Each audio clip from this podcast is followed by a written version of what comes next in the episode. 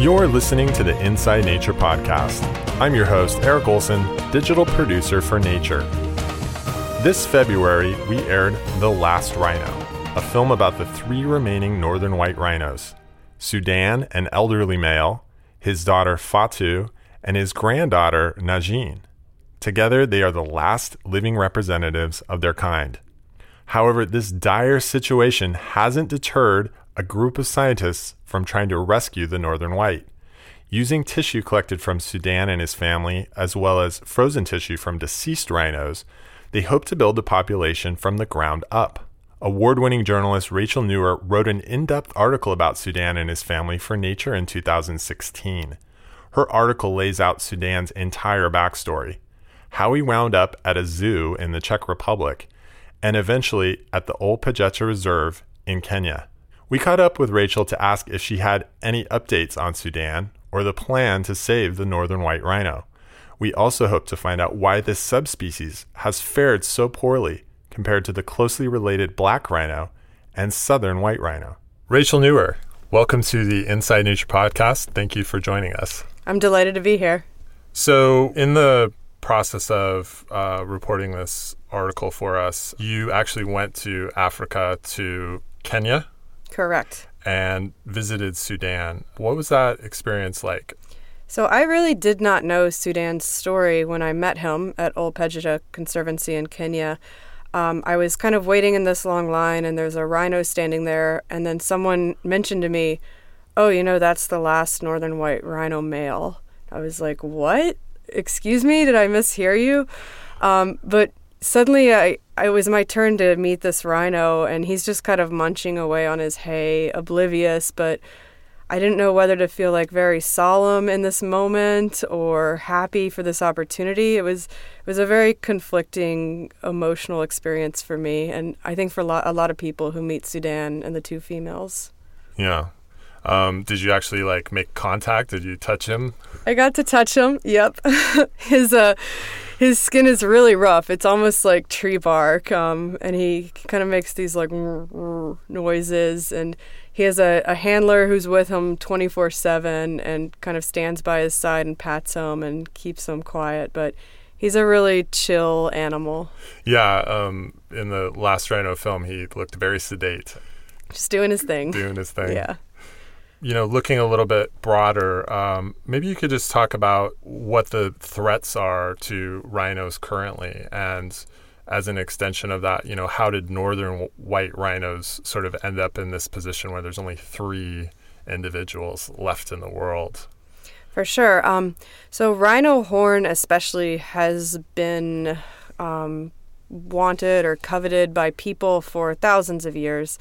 Uh, back in ancient China, emperors used to carve rhino horn cups, and the idea was the cups would make any poison liquid fizzle, and they'd know not to drink it. And um, so that doesn't really work, right? Uh, well, there's never been scientific trials conducted on it to see if rhino horn can detect poison. Like right. some people hypothesize that perhaps there's some kind of reaction that maybe originated this myth, mm-hmm. but um, for now I can say mm, maybe not. Yeah. Um, then in Yemen, there's also a long tradition of rhino horns being used for dagger handles mm. that men traditionally wear on their belts. Um, this really all started to come to a head in the 60s and 70s when poaching intensified in Africa, and um, northern white rhinos were hammered, especially for the Yemeni uh, dagger horn trade. Their their numbers plummeted. Um, now today, the threats to rhinos are a little bit different. Mm-hmm. The uh, demand in Yemen has gone way down, but the demand in China and Vietnam has gone up. Uh, rhino horn are still desired as cups and ornaments in China and also Vietnam. They are traditionally used in traditional Chinese medicine as a cooling agent. So, if you're like a grandma, you would give your grandchild some rhino horn if they have fever. Mm-hmm. And in Vietnam, especially, there's also a new demand um, as rhino horn is sort of like a party drug. It's something you take after a night of drinking with your friends to supposedly ward off a hangover and also just to show off like how rich you are and powerful because you can flaunt the law and get rhino horn. So, so it is actually against the law in these countries to have or, or sell rhino horn. Absolutely, um, rhino horn has been banned in China since 1993, I believe, and Vietnam. It's also absolutely illegal. Okay, so this is this, but this is a tradition that goes back much longer than that. Yeah, the uh, well, the party drug part is something new. People think that actually. Um, some smart traders just made that up as like a marketing scam. But uh, for traditional medicine, yes, there's a really long history. However, researchers have conducted controlled trials of rhino horn um, and like just like some aspirin, mm-hmm. and they found ra- the aspirin is much more effective at breaking a fever. Yeah, yeah. So those clinical trials are important, right? Indeed. um, so there's this pressure from poaching for these various, you know, medicinal purposes and trophies and daggers and, and whatever else. Um, so did this have an impact on the northern white rhino in particular? I mean, obviously all rhino populations have felt it, but why did the northern white rhino, do you think, um, ended up here? Well, the northern white rhino had the um, unfortunate distinction of living in Central Africa where um, even more than other parts of the continent, there were a lot of really nasty civil wars mm. and conflicts. Um, after uh, nations began gaining independence in the 60s and through the 70s and 80s. So the northern right, white rhinos' strongholds were Sudan and uh, what is today the Democratic Republic of the Congo. So just, you know, the populations were hammered by war after war. And studies have shown that war is um, a bad thing for conservation. Um, armies will fund themselves through trafficking of wildlife. Um, you know, people are hungry, so they kill animals. Habitats are destroyed. Um, and that's affected elephants too, right? I mean, I think there was an elephant census that over the last 10 years that the central African bush elephants had been decimated as well. Definitely. I mean, yeah. across the continent, elephants um, have declined by 30% overall in seven years. Um, but yeah, definitely in places where conflict has broken out. Yeah. They've especially been impacted. Yeah. So that's affecting the northern white rhino more. Um, just by virtue of where they're located. Exactly, yeah. exactly. So the the first and second Congo wars really were sort of the last uh, nail in the coffin for this subspecies, unfortunately. Yeah. As you outline in your article, and uh, as the the Last Rhino film portrays, there's this group of scientists that is trying to resuscitate the species. We're taking, you know, these three individuals and, and trying to uh, expand them out to a, a sustainable population. So, um, could you just talk a little bit about the science behind that? I know it's pretty complicated, some of it, and maybe you could just walk us through it. For sure.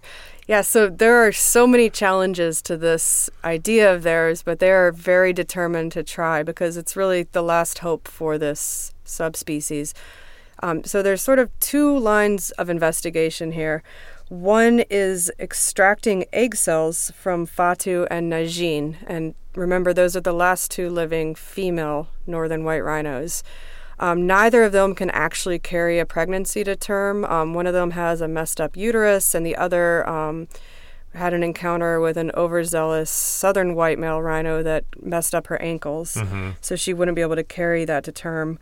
Um, so if they, if scientists can extract those eggs and the eggs are healthy, then they can use frozen sperm from already deceased male northern white rhinos that have been kept in um, deep freeze in Berlin, um, and then uh, fertilize the eggs, implant them in a female southern white rhino, and bring the baby to term. wow! So you can see how complex this idea is.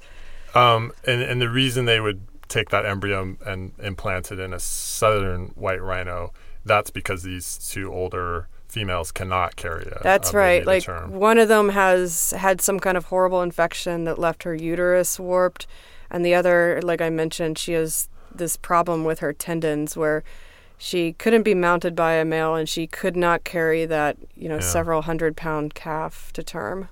And then you said there's a second plan. So what's there is? what this so this, this gets this even one crazier. is even crazier. Yeah, this is like yeah. the stuff of science fiction, but I love it. There is this uh, breakthrough technology that came out a few years ago called induced pluripotent stem cells. Now, it sounds like a big mouthful, but it is something that won the Nobel Prize. And basically, it's taking a normal cell and you're coaxing it into becoming a stem cell, which is more or less like a blank canvas for creating any kind of cell in the body. So, if you can take a cell from a northern white rhino, coax it into becoming an induced pluripotent stem cell, and then turn it into a sperm and or egg cell, wow. unite those cells, you will get a rhino embryo. Right. And so, but this has never been tried, right? I mean, this, or have they tried it with other species? So, uh, yeah, there there is signs that this could work. Uh-huh. Um, a Japanese researcher recently used this method to actually create baby mice. oh wow. So he made the cells, he put them in a female mouse, and they came to term, and the mice are fine. And um, researchers in California have also used this technique to create induced pluripotent stem cells from one of the female northern white rhinos. So we know we can at least uh, apply this to a rhino. We know that it can lead to healthy animals. Yeah. Can all those things be put together and actually Yeah. achieve a baby rhino? We have to wait and see. Yeah.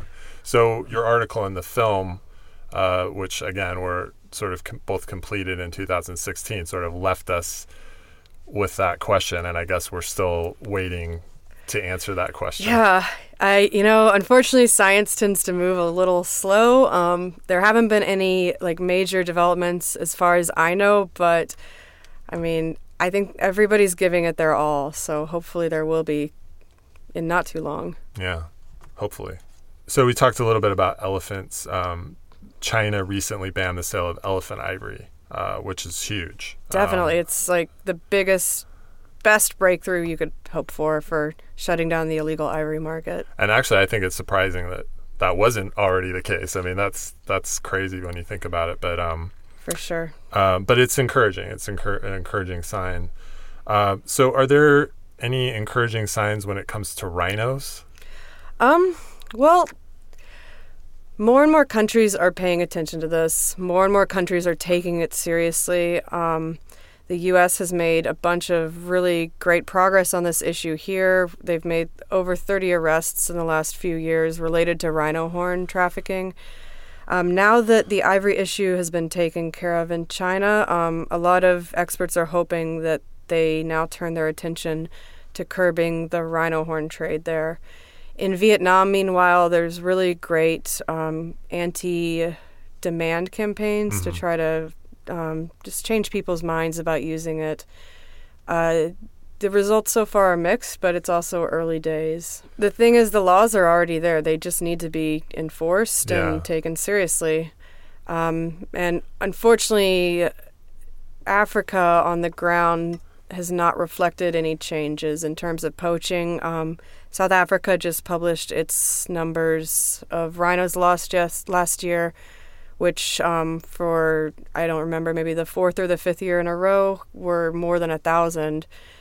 Um, at this point, there's more rhinos being killed than born, so Yeah. it doesn't bode well for the species. But um, we still have time to change that. And that's, and you're specifically talking about southern white rhinos Yes, And and, how many black of- rhinos. and black rhinos. And do we know, like, roughly how many of those are left in the wild? Um, yeah, so there are around 30,000 rhinos left on the planet, and that is of all five species, and including the northern white rhino. Most of them are white rhinos, uh, excuse me, southern white rhinos, and of course, they're the ones, just in terms of sheer numbers, that are also getting nailed the hardest by poaching. Uh huh.